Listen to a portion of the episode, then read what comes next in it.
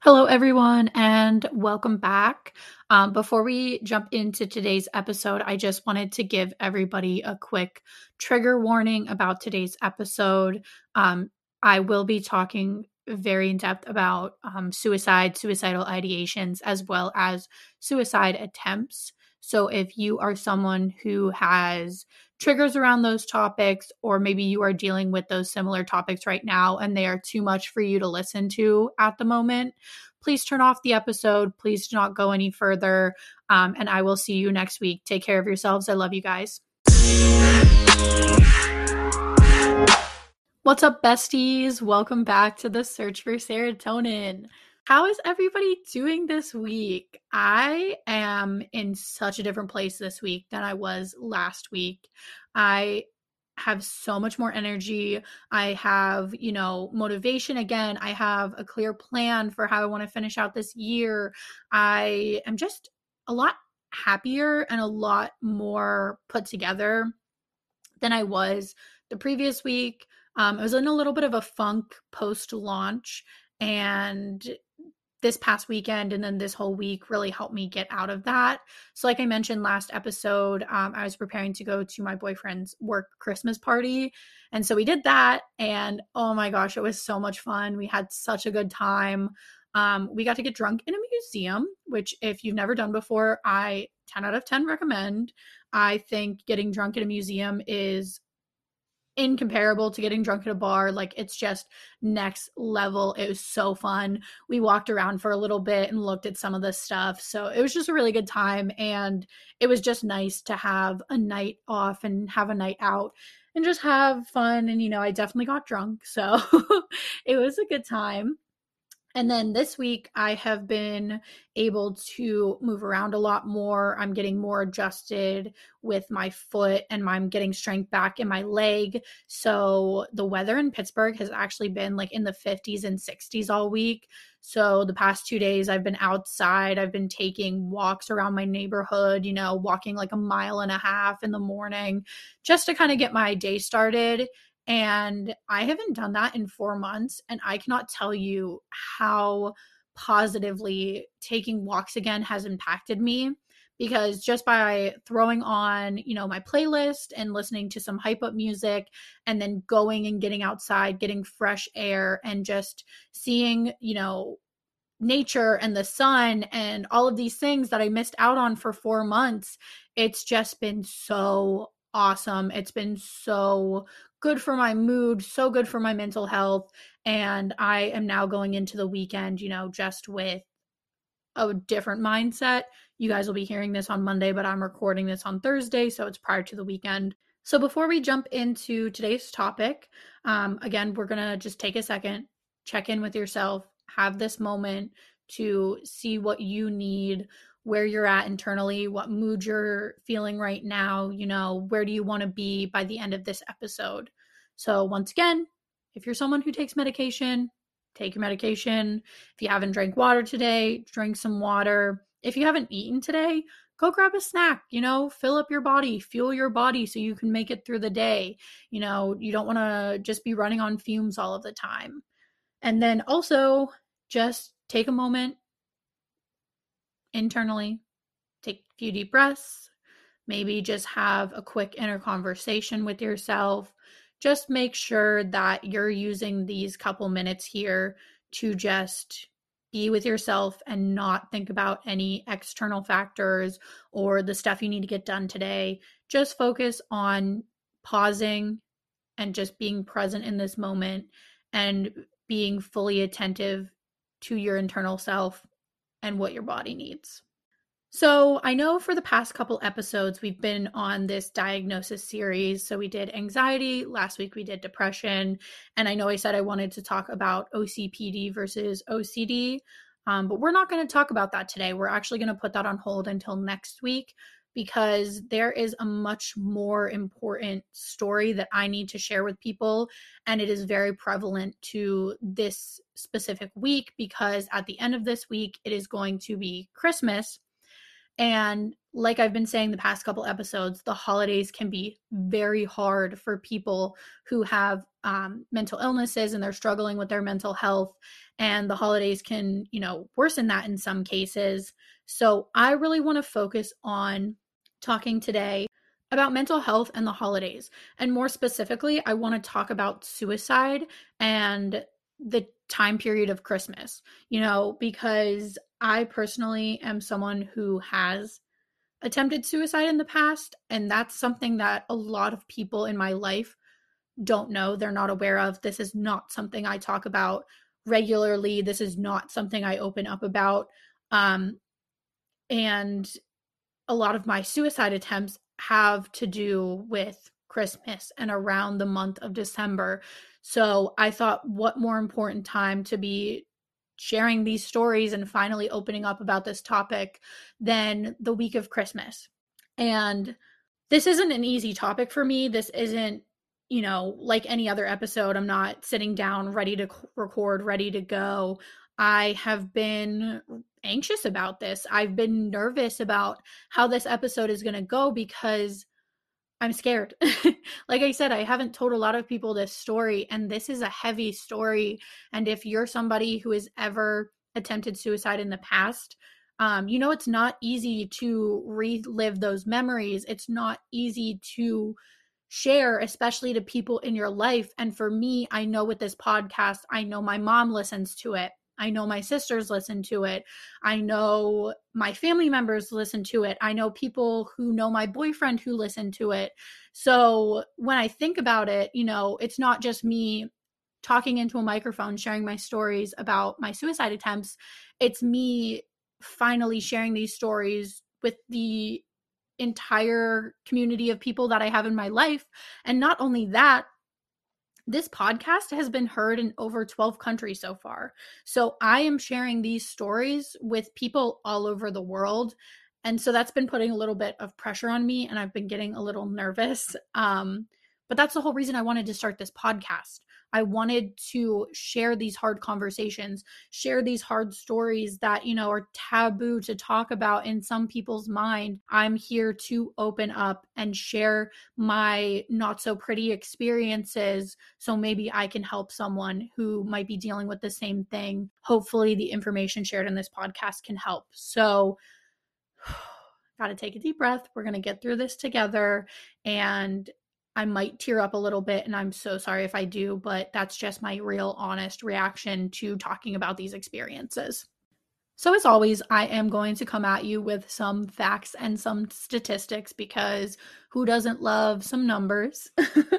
I'm such a nerd. I'm so sorry, guys.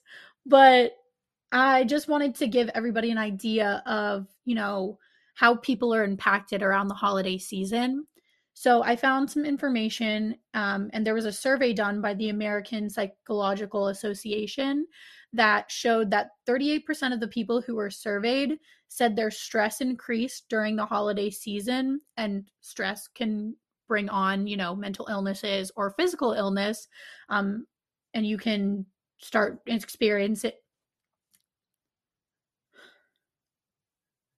and you can start experiencing anxiety, depression, or you know it can get worse and it can start to lead to substance abuse especially if you're stressed and there's a lot of pressure around your holiday situations. Um, and then i found another statistic that said according to the national alliance on mental illness um, 64% of individuals living with a mental illness um, felt that their conditions worsened around the holiday season. 64% of people already experiencing these mental illnesses and they're already carrying, you know, burdens and all of this extra weight.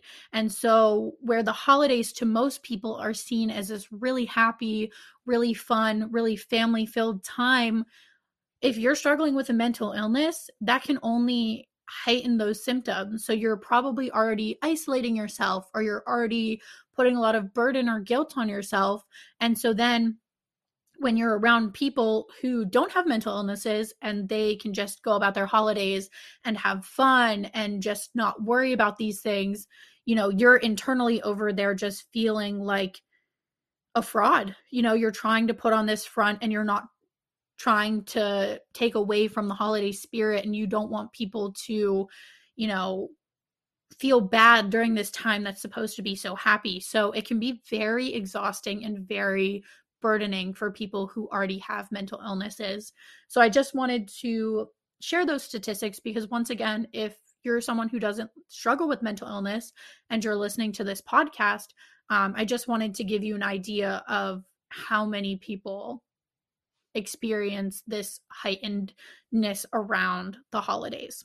I, as a child, always felt very heightened anxiety around the holidays because, you know, especially when social media started coming around, everyone would start posting their holidays and their Christmas and everything that they were doing with their families and all the presents that they got. And so then that made me internally anxious because I started to freak out because I was like, okay, my Christmas doesn't look like that person's Christmas, or I'm not spending as much time with as many people as this person is. So I started to compare my holidays to everybody else on social media. And so then I felt like my holidays weren't good enough or I wasn't doing enough. And so I tried to not post anything about the holidays because I didn't want people looking at what I was posting and then thinking, you know she's not as social as i am or she's not getting as nice as gifts as i am. And so i put a lot of internal pressure on myself that i didn't need to but that is something that a lot of people can feel during the holiday season.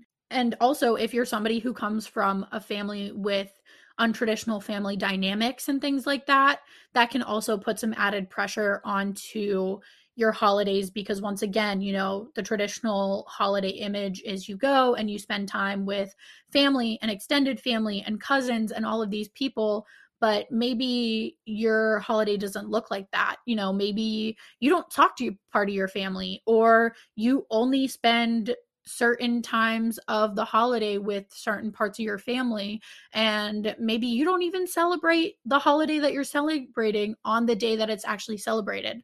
My family's done that before you know one year we didn't even celebrate christmas on christmas we did it the weekend after. So there's a lot of different things that play into these factors that can just increase the stress and the pressure that people are already feeling. So I wanted to clear that up for people because just because depression is increasing doesn't mean suicide is automatically increasing. Now, that doesn't mean that, you know, suicides aren't still happening around the holiday seasons. So that's why it's still important to be talked about. During the holiday season, it can be really difficult for people who are struggling with mental illness because like I said, it's a time where people feel joy, people feel happy, people feel a lot of love. But when you're someone who is maybe depressed or anxious, maybe you feel guilty or you feel numb or you feel like you don't deserve to experience the same joys as other people. And so it's really hard because, like I said, you want to go and you want to have that time with the holiday, spending it with your family and friends and whoever you might spend it with but you don't want to take away from their joy with your sadness. So it's not something we can turn off. We can't turn off these depressed feelings or these depressed thoughts or our anxiety around the holidays. And so that's why a lot of times people around the holiday season will mask what they're actually going through in order to kind of save face and make the experience for other people better.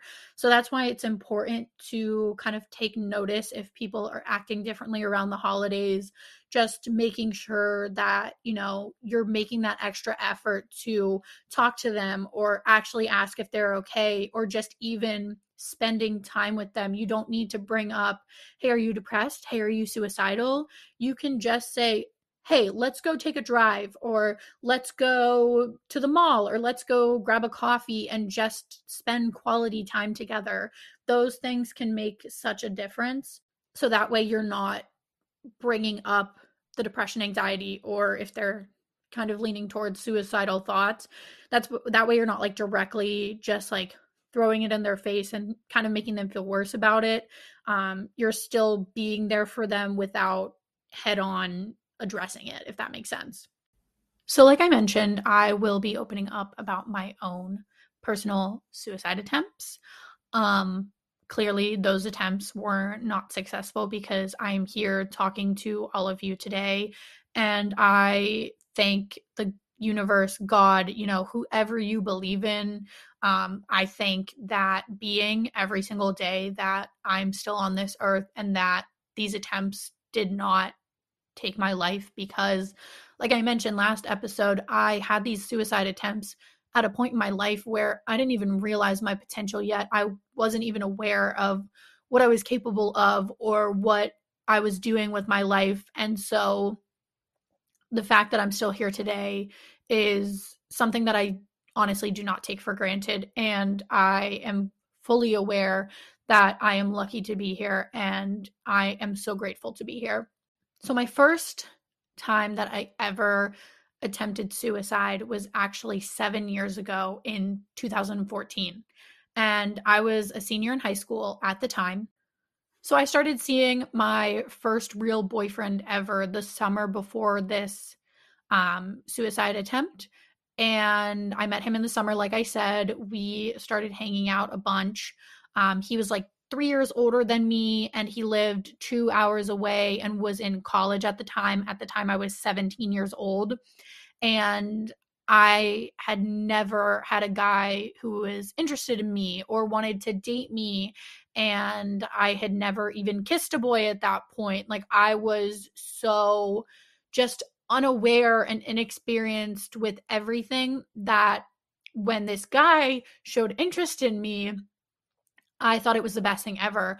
I was so excited that someone finally saw me and wanted me and you know wanted to date me because when you're 17 and you're going into your senior year of high school, you know, everyone's thinking about boys and dating and you know who's cute and who's not and who are you texting so for me to finally have an experience where i had someone who was interested in me i just kind of went all into it and so he would you know drive up to see me and we would hang out and we would go on dates and he would text me all the time and he would say all of these like amazing things and he knew exactly what to say in every situation and I thought, you know, this is love. Like, I'm in love. This is so for me, but it really wasn't.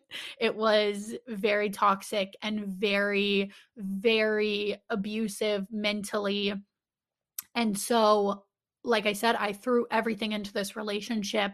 And um, this guy's birthday was in November. So we weren't dating at this point. We were still just hanging out, texting, but we were talking all day, every day. He would be driving up two hours on the weekend just to take me out and hang out with me for a little bit.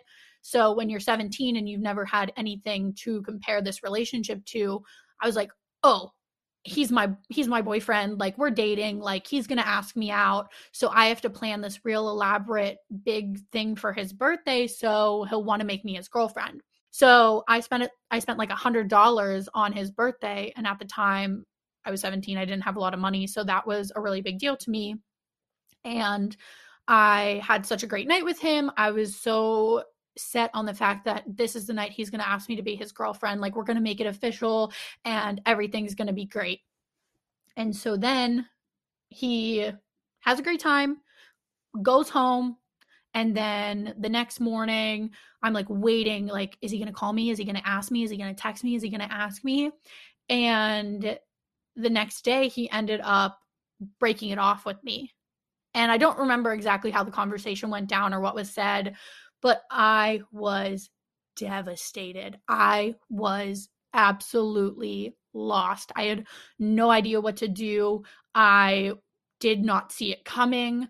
I had never felt, you know, heartbreak before. So I didn't know what to even think or how to feel. And as someone who had already been experiencing a lot of anxiety and depression all throughout high school, this was kind of the silver lining moment where it kind of gave me hope again. You know, I was like, oh, this is fun. This is new. This is exciting. This is something different. And then it just threw me right back into depression. And I was so miserable and I was so upset and I was determined. I was like, I'm going to get him back. You know, I'm going to make him want me and I'm going to like be his girlfriend because at the time that was like everything to me. And so we broke, we ended things, you know, early November, whatnot. And then we didn't talk for a while. But then right before Christmas, he started hitting me up again and he started saying all these really sweet things again and he was saying how much he missed me and how he missed like messed up and how he just wanted to talk to me again and he wanted to hang out with me again and he wanted to see me again. And so in my mind I was like this is great. I got him back. Like he realized that, you know, we should be dating. So on Christmas, you know, I'm obviously talking to him the whole day, hanging out with my family, doing presents, doing whatever and he was like oh like i'm gonna i need to call you later i just want to talk and when we would talk on the phone we would talk on the phone for like hours. And so i was like yes i'm gonna get to talk to him again. Everything's gonna be resolved. It's gonna be great. And i go on instagram. And i was just looking at his profile because i hadn't looked at his profile in a while because you know he called things off. And whenever i looked at his profile i just got sad and it made me feel worse. And so I was just excited because I was like, oh, I'll see if he's posting any stories or he put up like a picture of him and his family. And I don't know how I got there. I don't remember if it was through his tagged photos or I just saw someone left like a comment on one of his pictures. But I clicked on this girl's profile and her feed pulls up and it's just a bunch of pictures of him and her.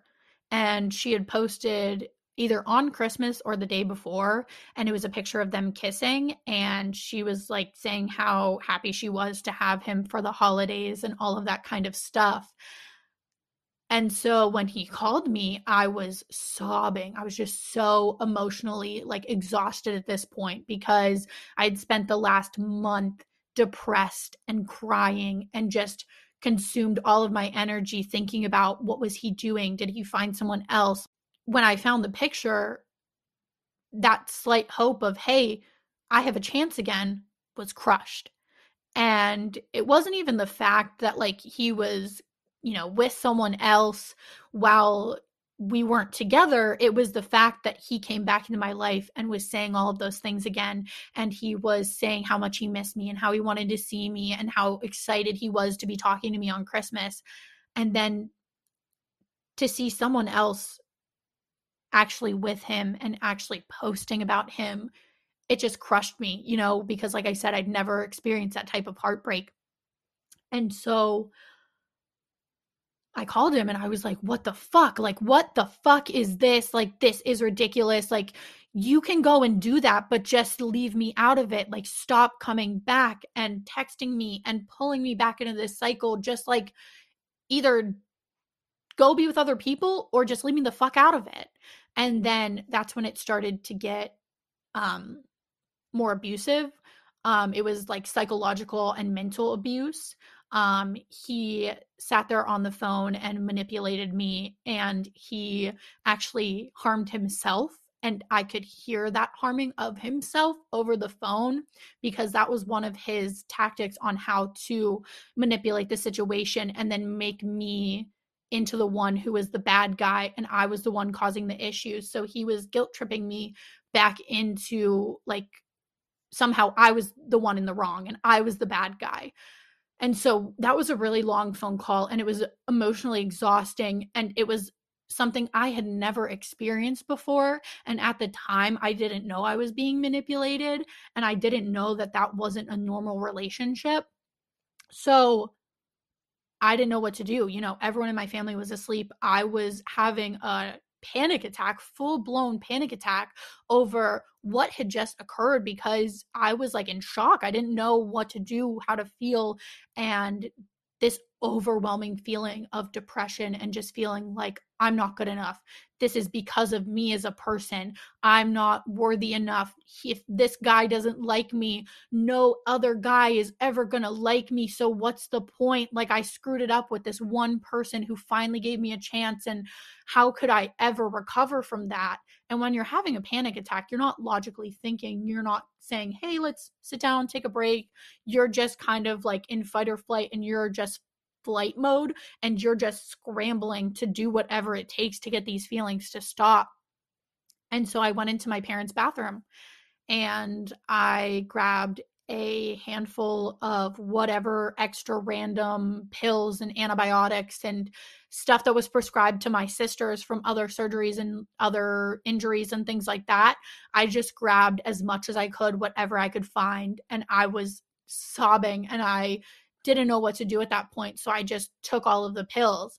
And I remember going to sleep and I was like, I just, I don't care if I wake up in the morning. I don't want to wake up in the morning because I'm not good enough. This is all my fault. And then I did. I woke up in the morning and I was physically fine, you know, nothing happened and it didn't work. And I didn't tell anybody about that. I just kept it to myself. And I was playing hockey at the time, I was going to school at the time. And so I was living a very busy lifestyle that didn't give me the chance to process what I had even done to myself, you know, because I had to get back to practice and I had to get back to games and I had to get back to traveling. And then school started up again. And then I had, you know, friend drama and I was still dealing with all of this stuff with this guy.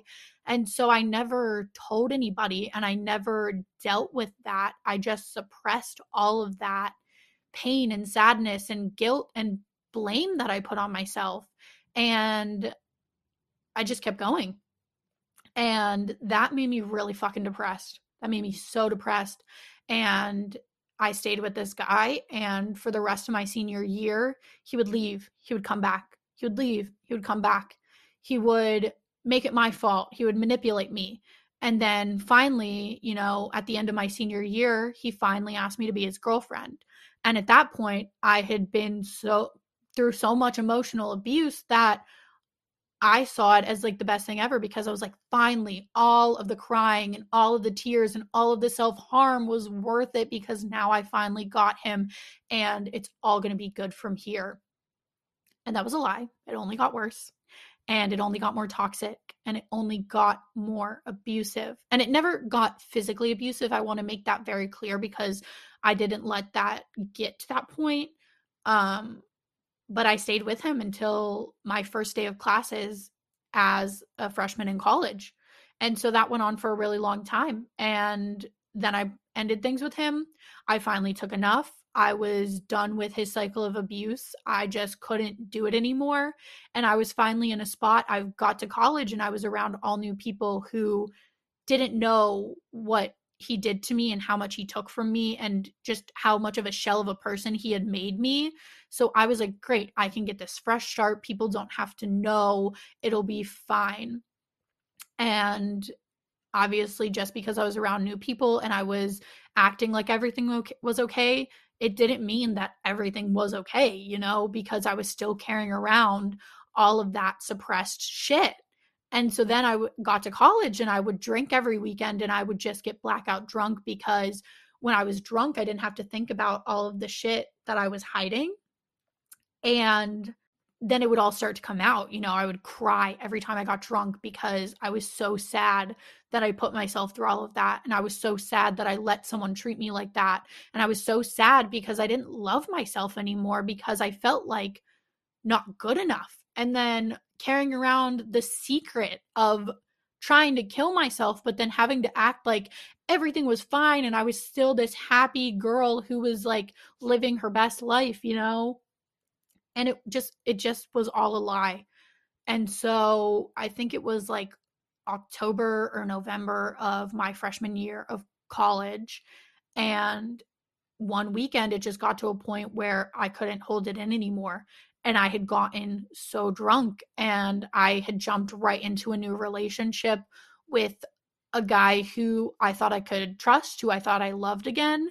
Um and which I was in no place to be in this relationship because I definitely needed to take some time for myself, but at that point, you know, after all the emotional abuse I'd been through, I thought I needed to be in a relationship. I thought I needed someone to have meaning in my life, which was not the case. And I wish I would have known that sooner. But yeah, I just got to be too much. And our relationship wasn't healthy and it wasn't great either. And so we got drunk one night. We went out. We went back to his apartment. And I don't remember what happened. I don't know how we got to this point, but I just started saying, I'm going to kill myself. I want to kill myself. I don't want to be here. Like, I was trying to like drown myself in his toilet because I was like, I don't care how I'll do it. I don't want to live anymore. And I was completely blackout drunk. I don't remember this night. I just remember it based off of what people had told me. And so he called my roommate at the time and one of my best friends in college. And he was like, I don't know what to do with her. You guys have to come over and deal with this because this is too much for me. Great boyfriend, I know. um, but that's also a lot to put on somebody. So I wasn't really being fair in that situation. Um, but at the same time, you know, they came over and they got me and they took me back to my dorm. And I woke up in the dorms the next morning and my roommate at the time was just looking at me like as I woke up and she just had tears in her eyes. And I'm like, what happened? Like, wh- how did I get here? Like, why am I not at my boyfriend's? Like, what's going on? And she explained everything that went down, everything that I said. And she just expressed how concerned and how scared she was for me. And she told me, she was like, Carolyn, I think you need to call your parents. I think you need to go and get help because this wasn't fun for any of us and we don't want to see you like that ever again. So that day I had to have the hardest phone call that I've ever had in my entire life. And this is the part that gets me re- like really emotional is because I had to call my mom from college and tell her in tears that the night before I tried to take my own life and I told her I was scared and I just wanted help and I didn't want to feel like this anymore and just the pain in her voice you could tell it it took her by surprise and it it really hurt her and um but she was so supportive you know she came and got me my dad was there he was like taking me to the hospital and everything because they were like okay we're going to take you to this place right by our house and you're going to go talk to somebody and then we'll just figure out a plan from there and so they got me from school. We went to the doctors and they took me back and they were asking me all of these questions and my parents were in the room. So i had to tell them about the first suicide attempt that had happened on christmas less than a year before and then i had to tell them exactly how i took all of the pills and then i had to walk them through the night of me just being blackout drunk telling everybody i was going to kill myself and just seeing the sadness in their face and the shock and the fear, I just couldn't take it anymore. And I asked the doctor, I was like, can you please just take them out of the room because I can't say half the things that I need to say in front of them. I had so much fear and I just felt so guilty because I saw what it did to them. And it was just the hardest thing I've ever done in my life. And so I was there for you know, probably an hour to two hours talking to doctors, talking to different people, answering all these different questions. And I still wasn't even being truthful at that point because, like I said, my parents were there. And then the doctors were kind of giving me this weird energy where they like didn't really believe me. So then I kind of only told them half of everything, but still kind of told them what they needed to know. And so then eventually a doctor came in and he looked me dead in the eyes and he said, You don't have a mental health issue. You don't need to be admitted. You're not suicidal. You just have a drinking problem.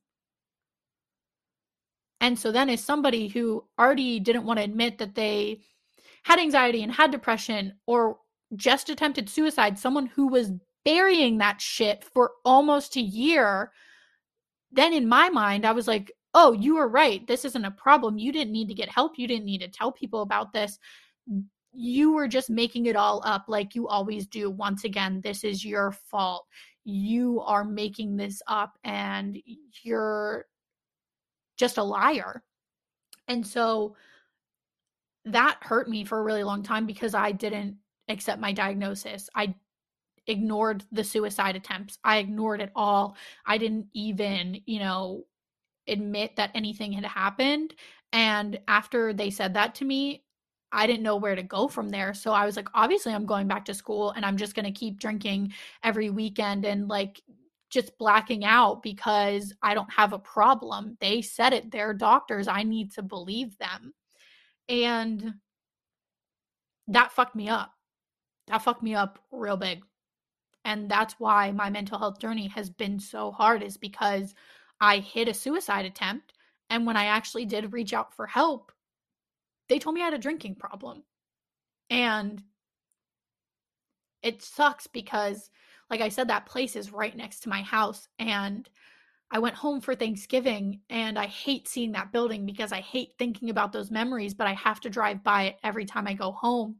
And um, recently they put up a giant banner on the side of the building and it number one facility in the region for behavioral health.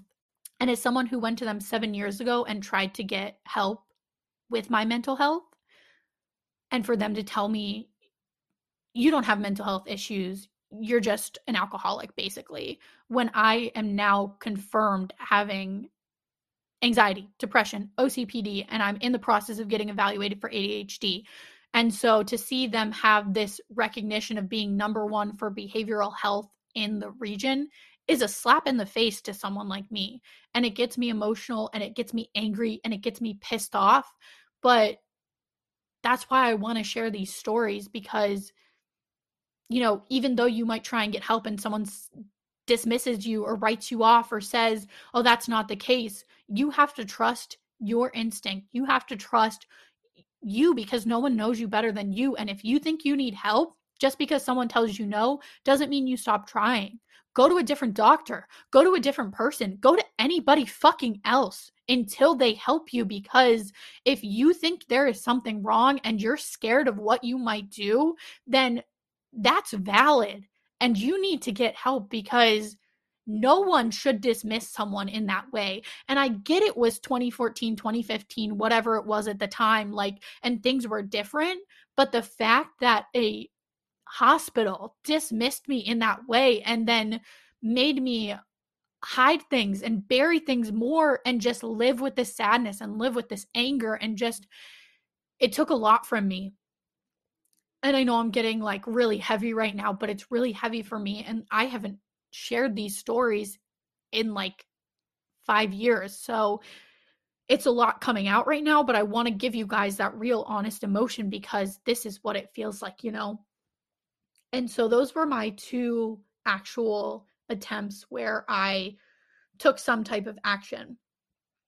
And I stopped feeling suicidal after that because I just something in me clicked. I was you can't kill yourself because you're not depressed. And so why would you kill yourself if you're not depressed? That just makes you attention seeking. So I was like, you're going to get through it. You're not going to kill yourself. You're just going to keep going. And then also there was that guilt from my family. And it's not that they specifically put guilt onto me, but after opening up to them and then being told that I was just an alcoholic or it was all in my head, I felt a lot of guilt putting my parents through that situation and my two younger sisters at the time lived at home so they knew something was up and they knew like something had gone down and they were able to actually find out what happened because my younger sister said she read my mom's text so they were really young at the time and they also were aware of those things as well so i put a lot of guilt on myself because I was like, why did I put them through that if I'm not actually depressed or I'm not suicidal? And I didn't understand at the time that like that's what I was actually going through. But I carried around a lot of guilt. And so I told myself, you can't kill yourself because how are your parents going to feel? You already saw what the attempt of killing yourself did to them. So if you actually go through with it, what are they going to think? What are they going to feel? How are they going to go on? And how is that going to look if you're not actually depressed? So that's kind of what prevented me from going back to that place of I I want to die, you know, I just want to kill myself. And so I kept going. I got through college. I really didn't open up a lot about my mental health. I didn't try and get it treated as much. Um, and it wasn't until December, once again, of 2019 that another suicidal thought popped into my head. So in December of 2019, I had graduated college the May prior and I was working in the service industry. And at that point, I still didn't have a full time job in my field. So I was putting a lot of pressure on myself in that regard. And then also, I was just experiencing depression after graduating college and going through that big life change. And I had been around a family member and they were asking me all these questions like, when are you going to get a job? Why don't you have a job yet? And this family member in particular is a pretty successful one. Um, she has a really good job. You know, she does some pretty advanced things and, you know, she is just really smart and so coming from her having her tell me you know when are you going to get a job? Just like why don't you have a job yet? Like all of these things like she was just grilling me and kind of making me feel bad about not having a job. And as someone who was already depressed and already being hard on myself relentlessly every single day um just hearing that from somebody in your family isn't fun.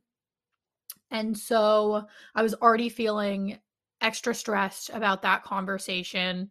And then I was at home during this period because, like I said, it was December. Um, it was right before Christmas. And at the same time, I was trying to get a car of my own. And I went to the dealership, I applied and everything. And they told me, you can't get this car. Um, your credit score is not good enough. You don't make enough money, all of that. And at the time, like I said, like I needed a car because I was using one of my dad's cars at the time and he needed it for whatever reason. And so it was kind of like I had to get this car or I was going to be shut out of luck. And so I didn't get approved for the car. I just had my cousin basically tell me I was a failure after I'd been telling myself I was a failure for months and months. And at that point, I just felt like a loser. I was like, I can't get a job, I can't get a car. I don't even know what I'm doing with my life. Like, I just felt so alone and so depressed in that moment. I was just so embarrassed. I didn't want to be around my family. I was like, I'm going to go back to Pittsburgh because I was living in Pittsburgh at that time. I had just moved there. And I was like, I'll be back like next week for Christmas, whatever. And so I just got in the car and I was bawling my eyes out the whole drive home. And it was about halfway into the drive. And I was just replaying all of those scenarios in my head. You don't have a job, you don't have a car, you can't do anything for yourself, you know, you have to rely on other people. And I just kept putting myself down, putting myself down. And I got to a point where I was on this drive and I was like, why am I even living anymore? What am I even doing with my life? Like, I cry all of the time. I'm so depressed. I'm so miserable. And at the time, I genuinely didn't think I could do anything on my own. I remember gripping the steering wheel and I could barely see it because I was just crying so hard. And in my mind, I was like, just do it. Just jerk the wheel really quick. You'll go into the barrier and it'll all be over. And you don't have to worry about where your next paycheck is coming from or you don't have to worry about how you're to find money for bills and groceries or you don't have to worry about like getting approved for a car loan or finding a job or all of that and so I was telling myself, just do it, just do it. It'll all be over. And then everyone will be so much happier without you here. Just do it. And I got a phone call right as I was about to do it. And it was the car dealership and they said we actually ran some numbers and reworked some stuff so we were able to get you approved. And i was like oh my god thank you so much. Like i can turn around. I'll be right back um, in town. I can come get the car today. Like we'll make it all happen. And i hung up the phone call and i just started sobbing even more because that call came at the exact right time because i was one second away from just ending it you know, just doing it. And that's why like this story is so important to me because if I would have done it one second sooner, I never would have gotten the call that would have brought me back down and brought me back into myself and made me think logically again. And so I could have ended my whole life because I didn't get approved for a car and because I felt like a failure when three seconds later I got approved for a car, you know? And to some people this is going to sound ridiculous like why would you kill yourself over not getting approved for a car? It's not just that it's all of the added factors that i explained and then feeling depression already and then on top of that having other people bring it to your attention. It's just embarrassing. And so i just bawled for a little bit and as soon as i hung up the phone my music in my car switched. And so the song that came on was actually a song called life by one of my favorite artists Jon Bellion.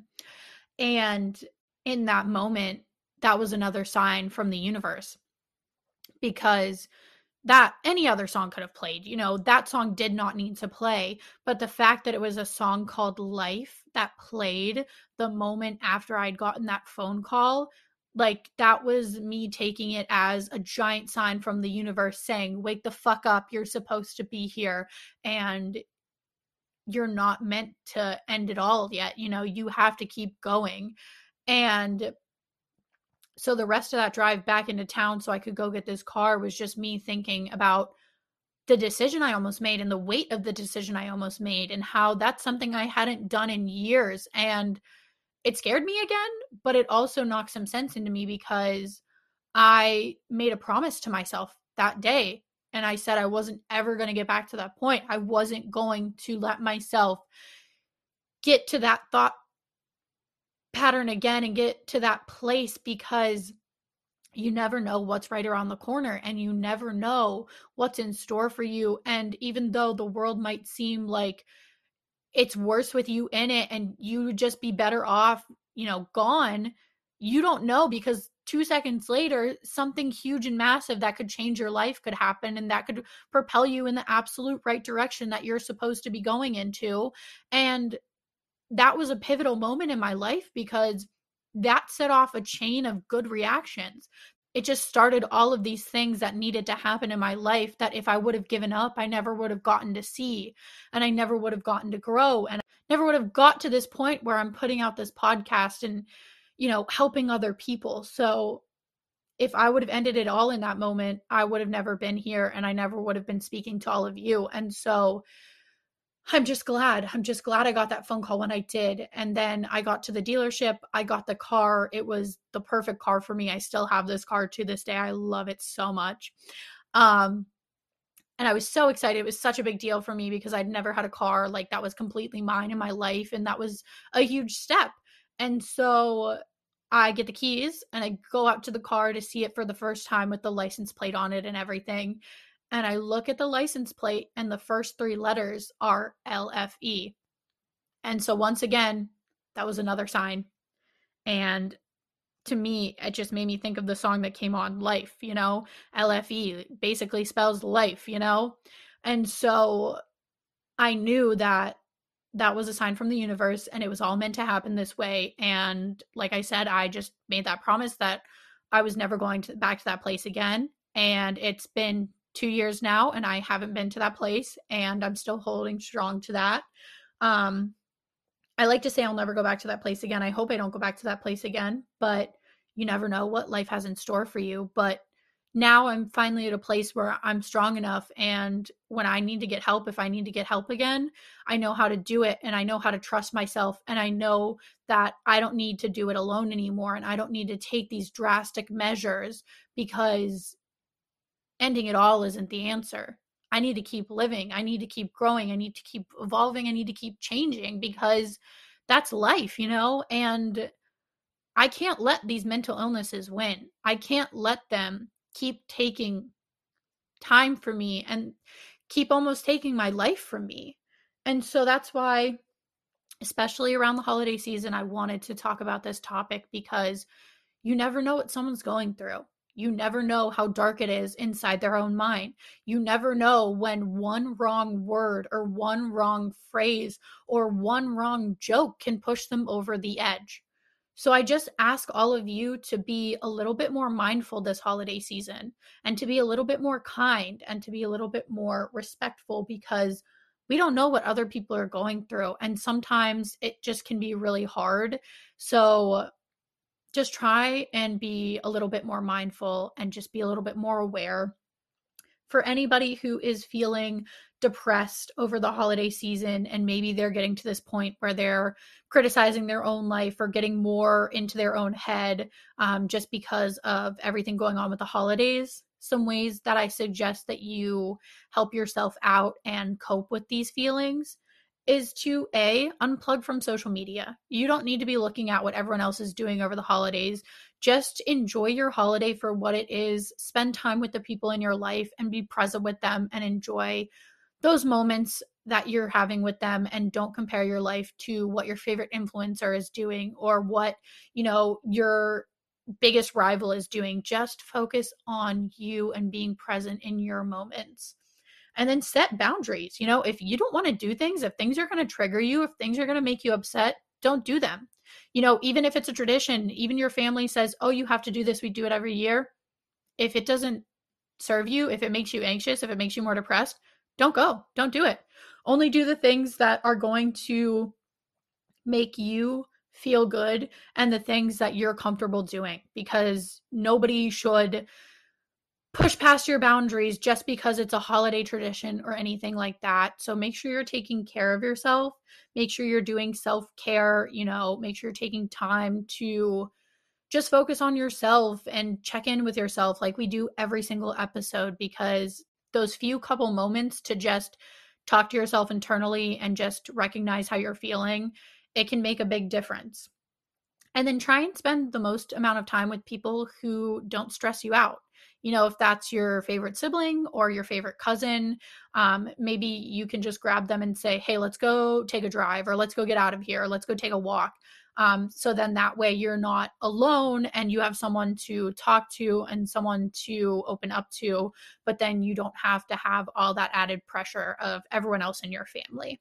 Okay, so I know it was really heavy this episode, guys. I'm so sorry that it was that intense, but I really just wanted to finally share these stories and just reemphasize that we need to be kinder during the holidays. We need to just be more aware of the people around us and just make sure, you know, you're not alienating anybody and you're not making anybody feel worse than they need to.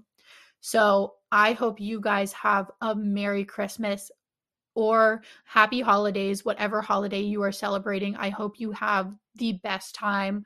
I love you all so much. You're all amazing. And I We'll see you next week. Take care. This week's song is Life by Jon Bellion. So, like I said in the episode, this was the song that played after I got the phone call, just a few moments after I tried to end my own life or thought about ending my own life. But this song has so much meaning because, like I said, it was a sign from the universe to me that my life wasn't over and I'm still figuring it out. And in this song, Jon Bellion says, you know, L I F E. She's just trying to figure out L I F E. And that's basically the chorus repeated over and over and over again. And it just has so much significant meaning around my personal experiences. And even today, when I hear this song, it just carries so much weight and it reminds me of how I felt in that moment, you know, how I told myself I'm never going back to feeling suicidal and I'm never letting myself get to a place like that again because I know now that I'm capable and I'm able to figure it out and move forward and grow and learn. So, if anybody else is in a tough spot, I hope this song brings your mood up. I hope it helps you out. And I hope you guys are liking these songs. I was talking to my mom this week and she said she is a fan of the songs that I put at the end. So, what's up, Anne? This one is for you. I will keep doing these just because you told me you like them. Um, yeah, so if you guys want to see any specific songs or you just want to share some new songs with me, let me know. I'm always looking for new music. All right. So once again, you can find the Spotify playlist in the show notes and it'll be linked so you can go listen to Life by Jon Bellion. Have a great Christmas, you guys. I'll see you next week. Love you.